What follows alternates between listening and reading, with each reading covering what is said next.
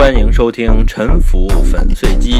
我是谦哥，我从互联网的一个角落向您问好。最近去日本参观的人很多，而且他们带动了身边其他的人去参观，形成了一个正反馈。大家去之后的印象之一呢，是说日本房价确实不贵。日本的二线城市，像熊本、仙台、金泽、函馆之类的就不提了，即便是东京，也有人觉得不贵，并且开始表示说中国的这个房地产价格呀，真是看不懂啊。我虽然是房地产专业人士吧，但是我也不懂，而且呢，这个东西呢，在业内人当中呢，我认为其实没有什么共识，但是这个事情社会关注度很高，我自己觉得是有必要试着来理解一下这个问题，用我自己认为最朴素的视角。所谓朴素的视角，就是不依靠别人的意见，完全依靠自己收集的数据和信息，靠自己的实地了解，靠自己的判断和推理来消化这些信息，把自己对房价的这个看法梳理一下。我呢，调研的方法是有一些网上调研，比如说美国统计局的这个网站的数据，然后房地产专业网站和一些中介机构的网站，他们的这种卖房的这种实时的数据。有一个林肯土地政策学院的官网 lincolninst.edu， 上面有比较系统的美国房产地产价格的数据。还有呢，当然就是实地考察了，在美国、在日本去参观的一些社区，并且呢，在里面呢有一些生活的这些经历，通过对这些社区的理解。还有一个就是阅读一些印刷品资料，比如说东京和大阪的这个房地产的这个广告刊物我也是非常仔细的研读了一下。在这儿呢，我就尝试一下，下面呢，我跟大家一起讨论一下这个问题。我也先声明就是我没有这个行业研究的经验，所以我非常欢迎大家的吐槽和指正。首先说一说中国的房子是不是比发达国家贵？一线比一线吧，比如说我们用北上广深来比东京、纽约，像东京、纽约最贵的区位是什么区位呢？其实是六本木、青山、上东区，这类区位，他们呢是在城市的这个最中心相当于北京什么区位？相当于是后海或者是美术馆这样的地方。在这儿呢，像在东京或者纽约它二手房的价格达到单方在10万人民币就是说我这里面都换算成人民币，10万每平米以上，有些特别的地方甚至可以达到50万一平米这个价格呢，比北京的一般价格呢，其实是要贵得多。因为北京的这种区位没有什么新项目，而且呢存量呢因为不能改造，所以质量非常差没有什么好东西。像东京、纽约这些区位早就都已经整体都豪宅化了，而且呢它每隔几年都会涌现出一些的新的项目来刷新它的价格。所以呢在这种区位，就是说最1%的这种豪宅区来对比中国的一线其实比东京和纽约还是要便宜的。然而呢，在东京和纽约一旦离开了这个传统核心，走不了多远，价格就迅速的下降。以这个东京为例吧，像山手线就是它的相当于地铁环线嘛，就相当于北京的二环。山手线外2公里就会有大量的单方价格在3-4万左右的这种新房的供应，这些地方就相当于北京的3环4环，而且呢配套和环境其实还更优。在纽约的情况也类似，在这个离曼哈顿的就业中心，比如说曼哈顿中城或者是金融区，坐电车大概在半个小时以内的这样的通勤距离上呢，有大量的这种单方3万左右的这种中产阶级支付得起的物业。在北京呢，类似区位，几乎呢就不但没有新房的供应而且有些屈指可数的新项目，价格都在10几万就是已经彻底的豪宅化了。就是二手房的价格呢，大概也在每平米4万到7万上下，大约是东京和纽约类似区位价格的这种 1.5 倍到2倍吧。而且呢，在北京呢，就这种价格呢才是主流价格。简单的说呀，就是像3环到4环这个区域当中呢，北京的价格是高于国际一线城市的。在东京啊，买房的时候呢，常说的一个概念叫做3000万。这个3000万就是很普通的这种东京的工薪阶层买房子预算。这是什么概念啊？就是大概200万人民币不到啊，他就能够买到房子。买到的房子是什么样的呢？是这个埼玉县或者是千叶县这些区位的，这些区位相当于北京的天通苑或者是昌平吧，这些地方的比较小的这种叫做一户建。日本人管它叫一户建呢，说的是这种独栋住宅，就是自己是独门独户的。当然它并不是一个豪宅，或者说是一个只是一个普通的住宅，而且一般建筑面积不太大，大概相当于国内的建筑面积呢是120平米以内，2居到3居啊，这样的一个一户建，它的价格是200万人民币啊，或者是在呢同样的价格在东京都内，相当于是海淀或者朝阳这种4环左右的地方买一个半新不旧的一个公寓楼啊，大概是90平米。哎，这个价格你在北京是不可能买到任何东西的，所以说啊，认为北京、上海的价格，已经普遍高于国际一线城市，这个结论大体是没有问题的。有些统计数据说呢，说纽约和东京的价格要高于北京和上海，但是呢，这些统计数据啊，它的统计口径其实是有问题的，有很大的问题，我们需要特别的警惕。因为啊，它是按行政区来统计的，因为纽约和东京的行政区实际上非常小。纽约市的面积呢是789平方公里，东京都的面积啊大一些，这里面有些山区啊是2188平方公里，而上海市的面积是多少呢？6340平方公里，北京市的面积呢16410平方公里。所以北京市的面积是纽约市面积的21倍，换句话说，你把纽约市套到北京市上面呢，就是一个很小的一个市中心的范围内啊。你把北京市包括这么多郊县山区的这个面积来平均，和纽约在这么小的一个很中心的范围内进行平均，那你很容易得出一个结论，就是北京的价格低，因为这个价格是被这种远郊的项目拉低的。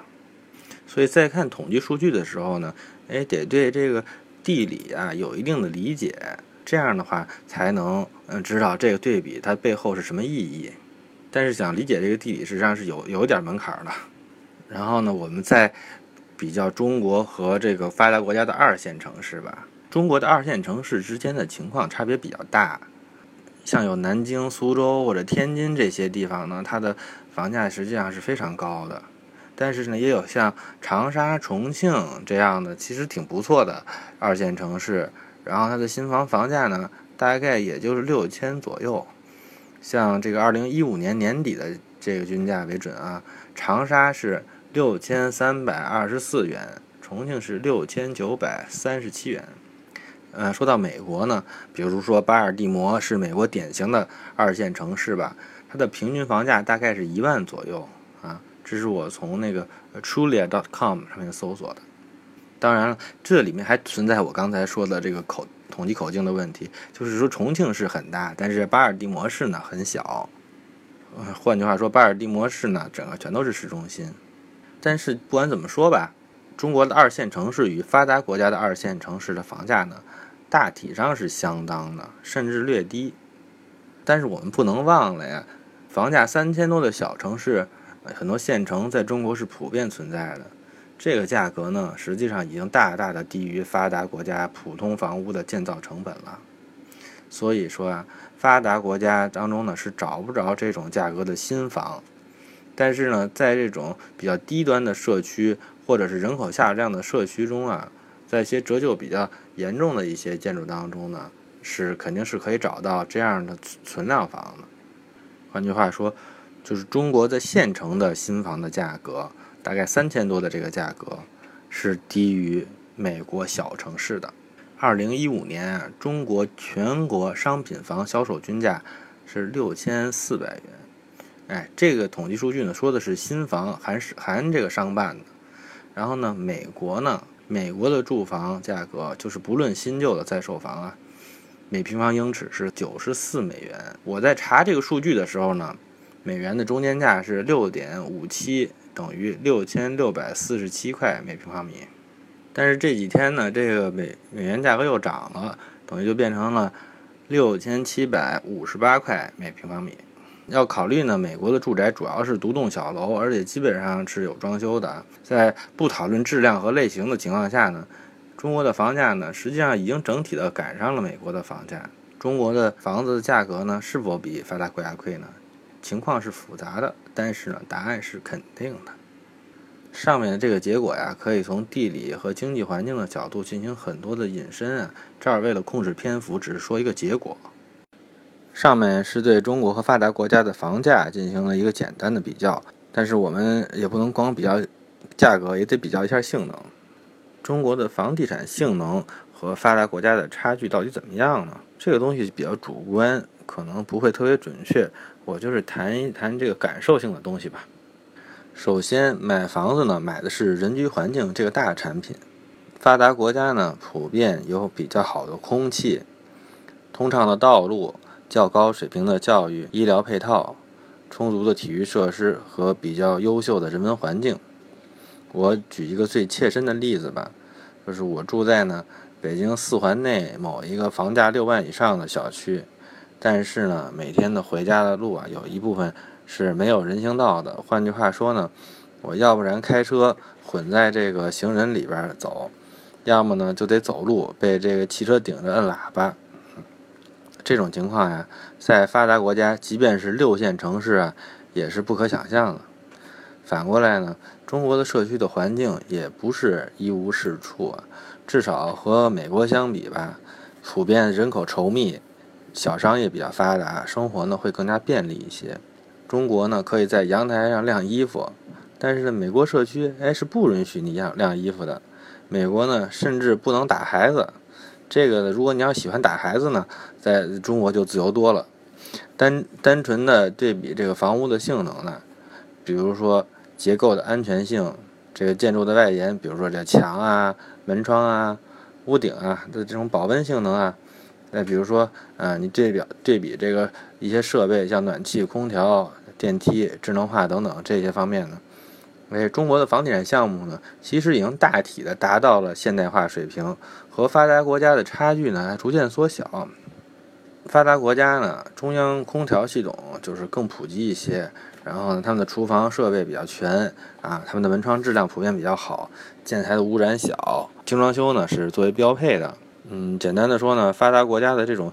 建设标准呢，一般会稍微高一些，更舍得花钱。像在美国的这种大型公寓楼里边，普遍是配游泳池、健身房、BBQ 庭园，像这种屋顶平台、开 party 的房间等等。这些啊，其实对于咱们的这种开发商并不难，只不过是咱们的开发商啊，在实践当中啊，就是在卖房的时候啊，发现咱们的客户啊，对这些是不愿意买账的。所以呢，不是一般特别高端的项目，一般都这个采用所谓的中国国情的这种建设标准啊，甚至是这个毛坯房教父。不过中国比较高级的社区普遍也是配置了地下停车库，像这种园林绿化投入呀，也其实一般也比欧美的同类的社区要高。因为啊，咱们的客户啊是能够看得懂、能欣赏得了这个园林绿化的啊。咱们的户型也比这个欧美的户型要霸道的多呀，因为咱们的客户都很重视这些。而美国人认为这个冬暖夏凉是理所当然的，对这种户型其实他啥也不懂。如果你真的在欧美生活过啊，有综合比较的能力，也许你还是会得出中国的房地产性价比低于发达国家的结论。我呢，大体上同意这个结论，但是啊，并不是说大家应该去发达国家买房啊。比如说我在华盛顿特区生活了2年半，特区呢按说算是美国准1线城市了，我都没有找着过任何一家，比如说博多拉面、熊本拉面、北海道拉面、兰州拉面或者加州牛肉面等等。一线城市连个吃拉面的地儿都没有。如果把一部分中国人放到发达国家的环境当中呢，由于语言和这个文化背景的原因，他们可能无法正常的参与经济活动，有可能呢远离朋友亲人啊，也可能呢获得不了满意的这种社会地位，也许呢择偶会遇到困难。所以说呢，买房子呢不光是人居环境，买的也是社会这个大产品啊，对社会的适应性是因人而异的，所以并不存在一个通用的标准。我把今天的结论总结一下，到2015年底为止，中国全国的房地产平均售价与美国已经非常接近，差距不到 10%。 其中我们的一线城市市区整体价格高于像东京、纽约等国际一线城市，但是国际一线城市当中存在核心豪宅区，价格极高，这种区域在我国的一线城市中还没有形成，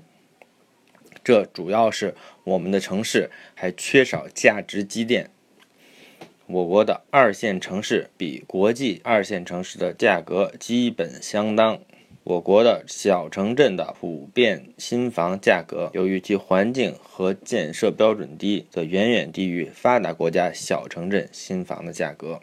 如上是一个简单的对比。我对这个结论呢，没有进行太多的分析和评论。为了控制时间呢，我将在下一期更新对房价的思考。我准备了4个思考房价的角度。第一个是建造商的角度，他关心利润，把价格看成成本和利润之和。第二个是投资者角度，投资者呢，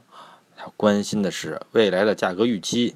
他追求的是复合增长率。第三个是政治经济学的角度，他会关注房子作为商品的价值，并且认可供求关系对价格的影响。第4个是枪杆子的角度，枪杆子里面出政权嘛，政府可以指定很多东西的价格，其中也包括房价。为了控制时间，我在下一期展开对房价的思考。谢谢您的收听，欢迎您鼓励、吐槽或者打赏。